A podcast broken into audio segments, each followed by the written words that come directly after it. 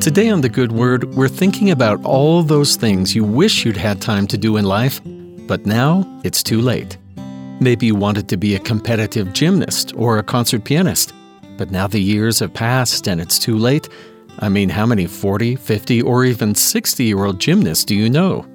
And while lots of us might enjoy learning to play the piano or to paint for pleasure at almost any age, really, if we wanted to excel and become a master, for most of us, it's too late. But in the New Testament, Jesus turns the concept of too late on its head. In the parable of the laborers, he shares the story of some very frustrated workers, and most of us can sympathize.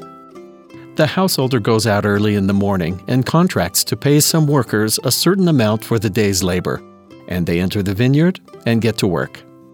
Later in the day, he hires even more workers and sends them to the vineyard. And finally, just an hour before the end of the workday, he hires a few more.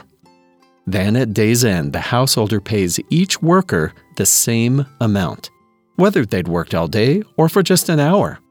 This does not sit well with the ones who'd been sweating it out in the vineyard since morning. Here's what they say about the payment from Matthew 20. And when they had received it, they murmured against the good man of the house, saying, These last have wrought but one hour, and thou hast made them equal unto us which have borne the burden and heat of the day. But the householder answered one of them and said, Friend, I do thee no wrong. Didst thou not agree with me for a penny? Take that thine is, and go thy way. I will give unto this last even as unto thee. Is it not lawful for me to do what I will with my own? Is thine eye evil because I am good? So the last shall be first, and the first last, for many be called, but few chosen. In terms of work, most of us would be unhappy with such an arrangement, but in the kingdom of heaven, God offers all He has to each of us, no matter when we find Him and join Him in the vineyard. Rather than be up in arms and thinking it's unfair, perhaps we should rejoice that whether we find the Lord early or late, it's never too late to join Him. In describing this parable, Elder Jeffrey R. Holland says this This parable, like all parables, is not really about laborers or wages any more than the others are about sheep and goats. This is a story about God's goodness, His patience and forgiveness, and the atonement of the Lord Jesus Christ. It is a story about generosity and compassion. It is a story about grace.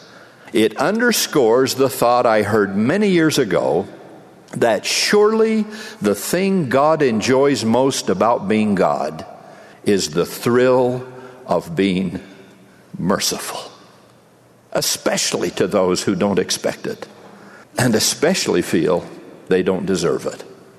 However late you think you are, however many chances you think you've missed, however many mistakes you feel you've made, or talents you think you don't have, or distance from home and family and God you feel you have traveled, I testify that you have not traveled beyond the reach of divine love. It is not possible for you to sink lower than the infinite light of Christ's atonement shines.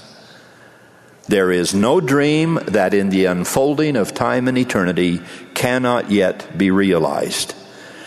Even if you feel you are the lost and last laborer of the eleventh hour, the Lord of the vineyard still stands beckoning. His concern is for the faith at which you finally arrive, not the hour of the day in which you got there. It is never too late, so long as the master of the vineyard says there is time. Yes, the parable of the laborers and the vineyard may not sound fair in the world of work, but in the economy of heaven, blessed be the name of the Lord, that it is never too late to find our faith and come to Jesus and have part in his atonement and receive all that the Father has to give. And that's the good word.